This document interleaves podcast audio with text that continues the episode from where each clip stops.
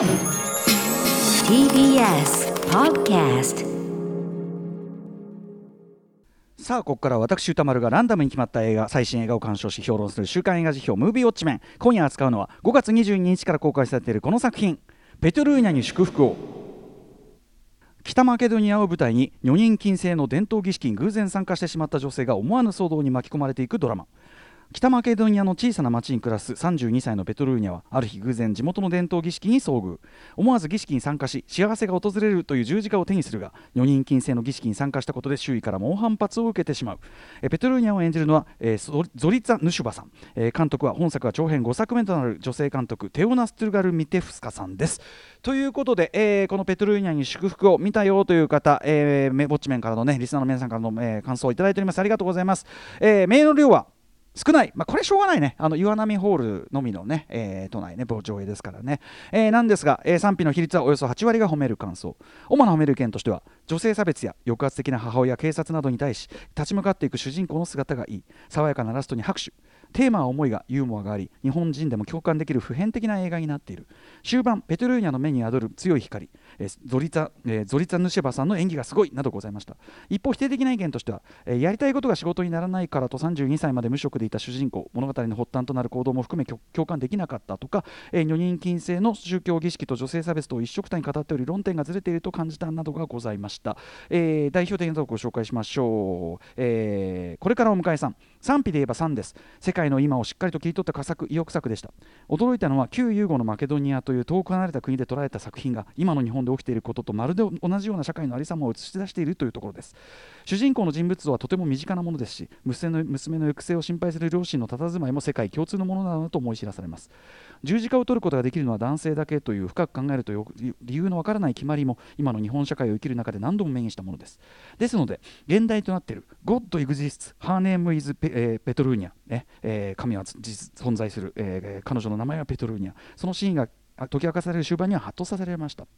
神の代名詞に「ヒズ」ではなく「母を当てるという発想自体これまで考えもしてこなかった私自身の凝り固まった決まりに気づかされたからです、えところで私は報道の仕事をしておりこれまで日本各地のあまたの警察署にお邪魔したのですがマケドニアの警察署の雰囲気が日本のそれと全く変わらないことにも驚きました、えーまた女性記者が子供のお迎えをめぐって夫と押し付け合いをする光景には思わず苦笑いをしてしまいました。自分自身も経験がありますし悲しいかな周囲でもよく見かける光景です、えーなお岩波ホールの初日で上映前に支配人の岩波律子さんがご挨拶され簡単な作品紹介をしてくださったのも、えーそれに拍手が起きたことも映画館での体験という感じがしてよかった。さあやっぱり岩波ホールならではですねこれね。はい、えーもう一個褒めメールご紹介させてください、えー、オレニャンさん。本作自分にとっては娯楽としては期待外れでも一見の価値がある映画でした。というのも私は本作に対して女性についてのシリアスなテーマを扱いながらもコミカルさやテンポの良さで楽しく見られる作品を期待していたからです。序盤はその期待通りだったのですが中盤からは警察署内での会話が続きまあ膠着状態だからね、えー何度か眠気に襲われました。では見て損したかというとそうは思いません。遠い国で作られたこの小さな映画に強い普遍性を感じたからです。ペルーニャに対する各年代の男性たちのからかい罵倒セクハラマンスプレーニングは日本の SNS で毎日目にする、えー発言する女性への反応にそっくりだと思いました。最も印象的だったのはペ,、えーペトルーニャの内面に起きる決定的な変化が主演俳優によって体現されていた点です。自分には尊厳がある。誰にも貶められる言われはない。そう自覚したペトルーニャの眼差しの強さ、えー漂う気高さが心に残りましたというご意見でございます。ということで、えー皆さんメールありがとうございます。私も岩波ホールで2回見てまいりました。ペトルーニャに祝福を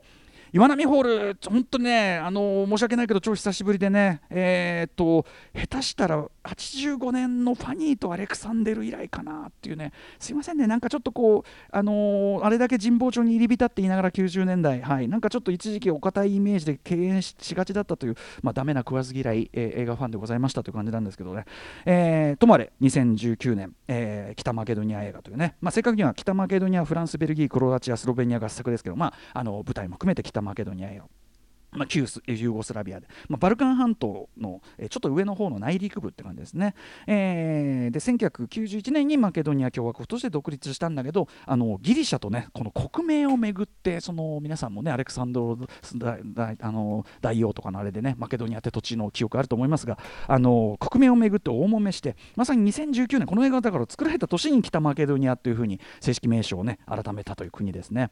えーなんてことも恥ずかしながら僕はいまいちよく分かってなくて今回このタイミングで、まあ、それこそ劇場で販売されているパンフにも、えー、そういう情報が載っててようやくちょっと知った程度なんですけども、えー、いずれにせよまあ日本にはあまり馴染みがない国というのはね、まあ、間違いないかなと思うんですけど、えー、この「ペトルーニャに祝福を」という映画ねえー、我々日本の観客にとってはもちろんあの異教の地の風景や習俗、えー、物珍しく見えるという見れるという、ね、部分もあるにはあるんだけどそれ以上にこれはもう本当に皆さんメールで書かれている通りですねこれうちの国でも起こりうる話かも、えー、同じような構造や体質全然普通にすぐそこにあるかも、えー、なんなら実際に起こったある具体的な事件さえ想起させたりとか、えー、要は全く人事ではなく響くところが多い、えというはずの、え非常にまあ普遍的な射程を持った作品であると言えると思いますね。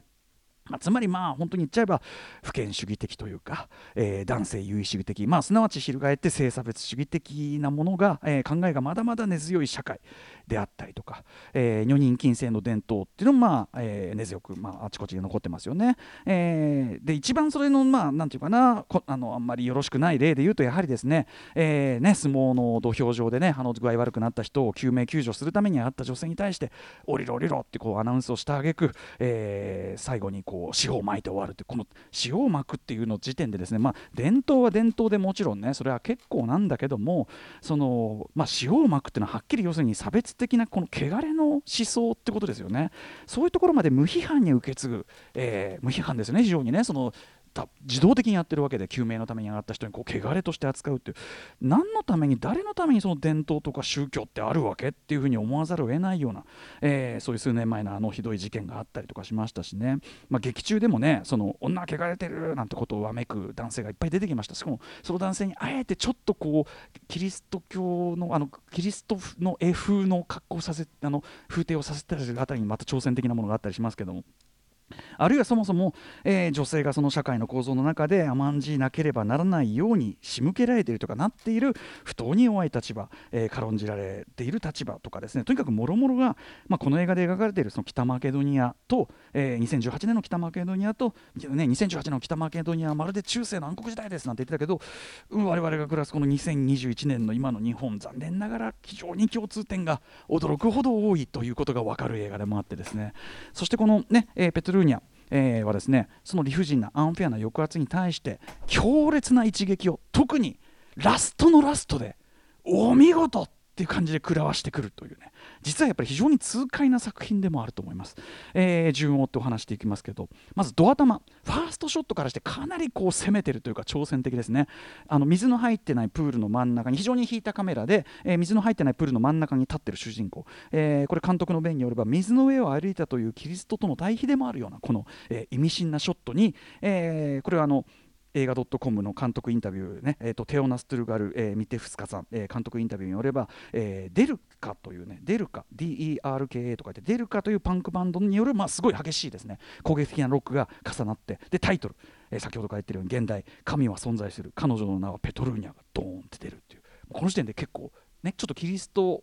と対比するようなその立ち位置とこのタイトル非常に攻めてる、えー、ちなみにこのタイトル、えー、舞台となったその地方都市、えー、シュティップというですね、え、そこの地元協会、え、撮影協力のために連絡取ったらもう全然協力できないと。なぜなら神は男だからだって返答が返ってきたっていうこのタイトル、えー、さっきも言ったようにですねこのタイトルがラストのラストもう一度出るところでものすごい深い意味を持ち直すというか深い問いを観客にガーンと投げかけてくるというのがこの映画のまさに肝の部分だと思いますが、えー、それについてはまさ後ほどねちょっと言いたいと思います。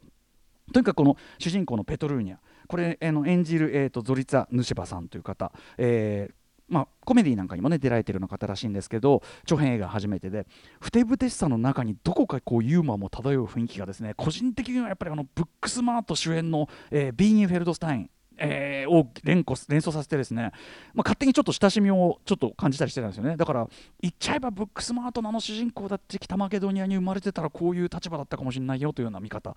えー、とにかくそのペトルーニャ。最初はそのシーツの中に寝転がったままその母親が差し出してくる、まあ、パンなのか何なのか、まあ、こうカリカリ音がするあれをですね。むしゃむしゃ食べたり、まあ、どこかこう捨て鉢な態度なわけです。たださっきのねあの山本隆明さんのあれも面白かったですね。でも食べ方そのものは品がいい。つまり彼女はね後ほど言いますけどちゃんとインテリなのでえちゃんとまあなんだけどちょっとどっか捨て鉢な様子なんで捨て鉢になっているのかっていうのが、まあ、その後だんだんと明らかになっていくわけですけどざっくり言ってしまえばやっぱり自己肯定感がまあ非常に地に落ちてるから。というかもっと正確に言えば寄ってたかって自分を貶めようとしてくるかのような自分の価値を花から認めようともしないような世の中の在り方全体にうんざりしてるからってことですよね。でも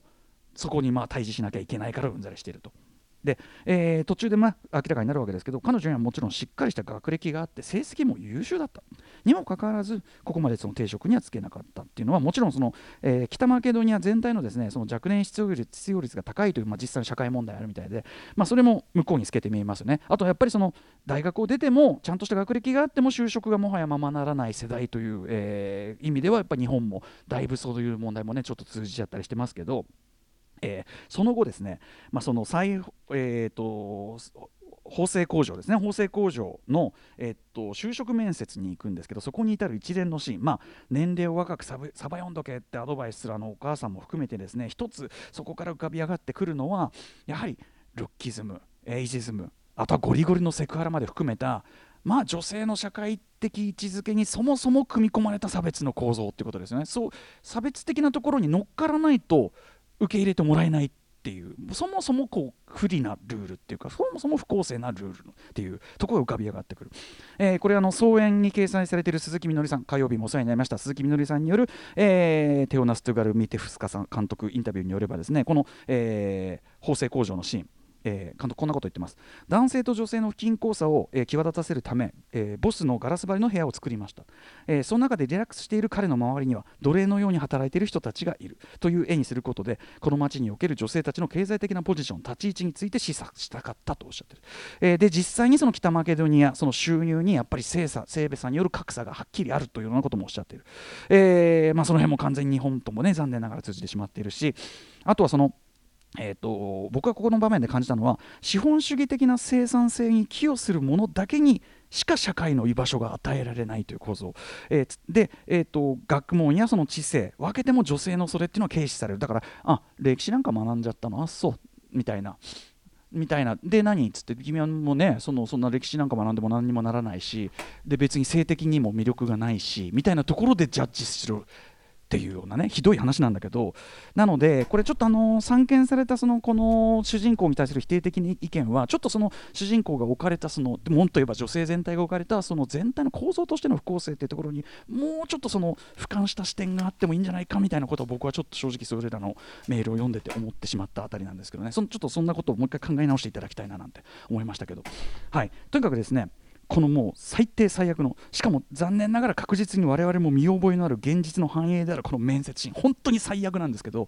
でですね、えー、そもそもそのさっきから言ってるように鼻から勝ち目のないルールを押し付けられている中で負け犬とされてきた主人公ペトローニャの絶望と怒り。これがま観客の頭の中にもですね共有されているからこそここが本当にひどい場面だからこそその後のですね私にだって幸せになる権利はあるはずというそのそこからのとっさのジャンプ。つまり、えー、その東方正教を進行するその東ヨーロッパ全体で広く行われているという、えーまあ、その司祭が十字架を川に放り投げてでそれをまあ最初にこうバシャーンって入っていってそれを最初に取った、人に福が訪れますよという伝統行事。まあこれ日本のね例えば神社仏閣つかそういう、仏教とか神道とかでもありそうななんかね裸の男たちがどっか入ってってわーっつって福男だみたいなまあありそうな感じなんですけど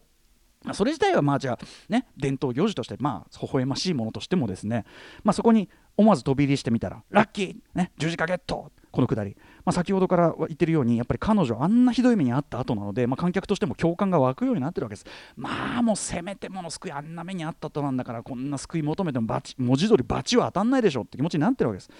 しかしその行事実は女人禁制でと。ただ女人禁制でっつうんですけどねこれ、えー、このペトルーニャがですね十字架をゲットしたというその直後にはですねその、うん、イベントを仕切ってるその東方正教の司祭もですね、えーそれを横取りしてその優勝させ出している悪そうな青年とその取り巻きに対してもう彼女に十字架を返しなさい恥知らずななんつって呼びかけていたりもしたその程度ではあるんですよね。だから人間性だからってギャーッつっていうよりはいやいや取ったの彼女だからその横取りしちゃだめでしょってその司祭自体が言ってる程度ではあるわけですよね。はい、だから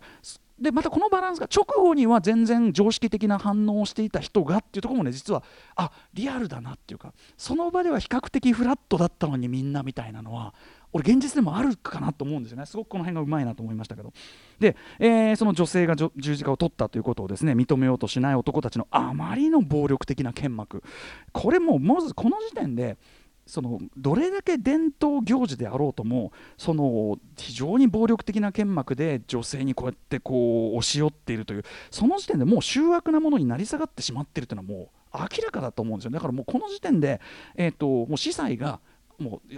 圧倒的にこう叱って止めたりしなきゃいけないんですけどやはり本来の責任者である司祭が事態を収拾しようとしない中できない中で、まあ、ペトルーニャがですね、まあ、その逃走帰宅してしまうのこれまたちょっと無理からぬっていうかあんなところに至るとでも悔しいしってことで。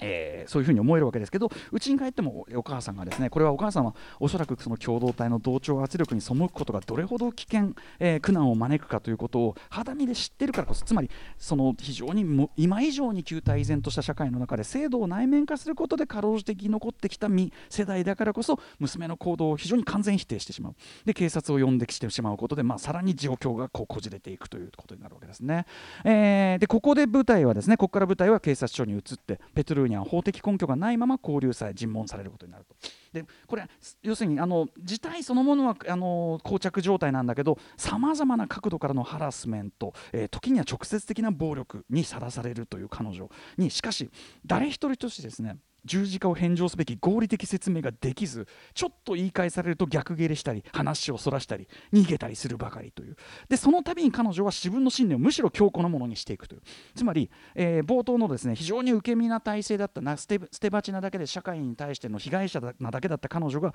どんどん能動的なつまり羊から狼へ変貌を遂げていく成長していくという。そのプロセスをですねこのテオナス・トゥーガル、えー、ミテフクサ監督はですねタイトルのその神は実在する彼女の、えー、名はペトルルニアというこのタイトルそのものは二段構えですね。神は実在する、えー、彼女の、えー、彼女の名はペトルーニャ。この二段構えそのままにですね大きく言って2つの対照的な視点からこれを聞き取ってみせる。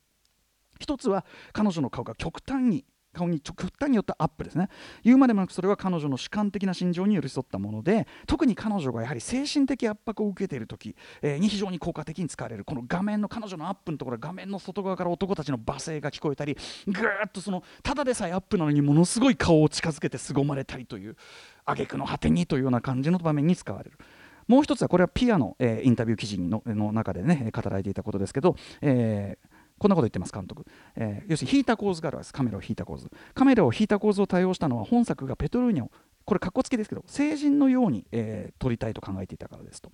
宗教画やフレスコ画では聖人は絵画の真ん中にいます、えまた宗教画は繰り返し三位一体の要素が登場することにも留意してフレームを決めてペトルーニャを画面の中心に配置し3つの要素が、え画面の中に並ぶようにしたのですと、え私はこの映画で彼女が、え起こす変化が個個人を超えた個を超えたものとして、え観客に受け取ってもらいたい。そう思って宗教画のようなフレームとアップの構図この2つをコンビネーションで映画を構成してきましたということをおっしゃっている、え、このピアインタビューでのこのね発言を意識して改めてこれ見てもう見てみると確かに非常に計算され尽くしたショットと編集の流れでできた映画であることがよくわかります。えー先ほど言ったよねその構図その三位一体を意識した構図取りというのもそうですし例えば、えー、警察署内の中でですね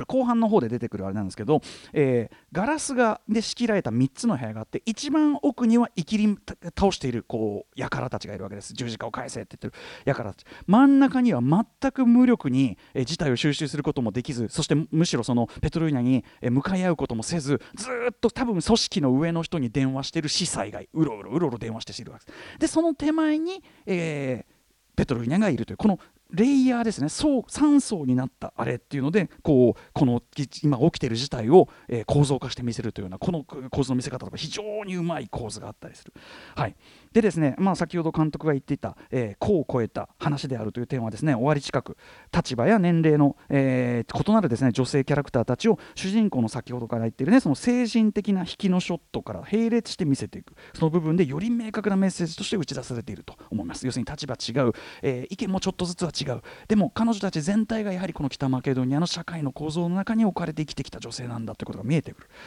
またその単純な男 VS 女の二項対立にならないようまさにこれあの鈴木みのりさんに教えていただきましたインターセクショナリティを意識している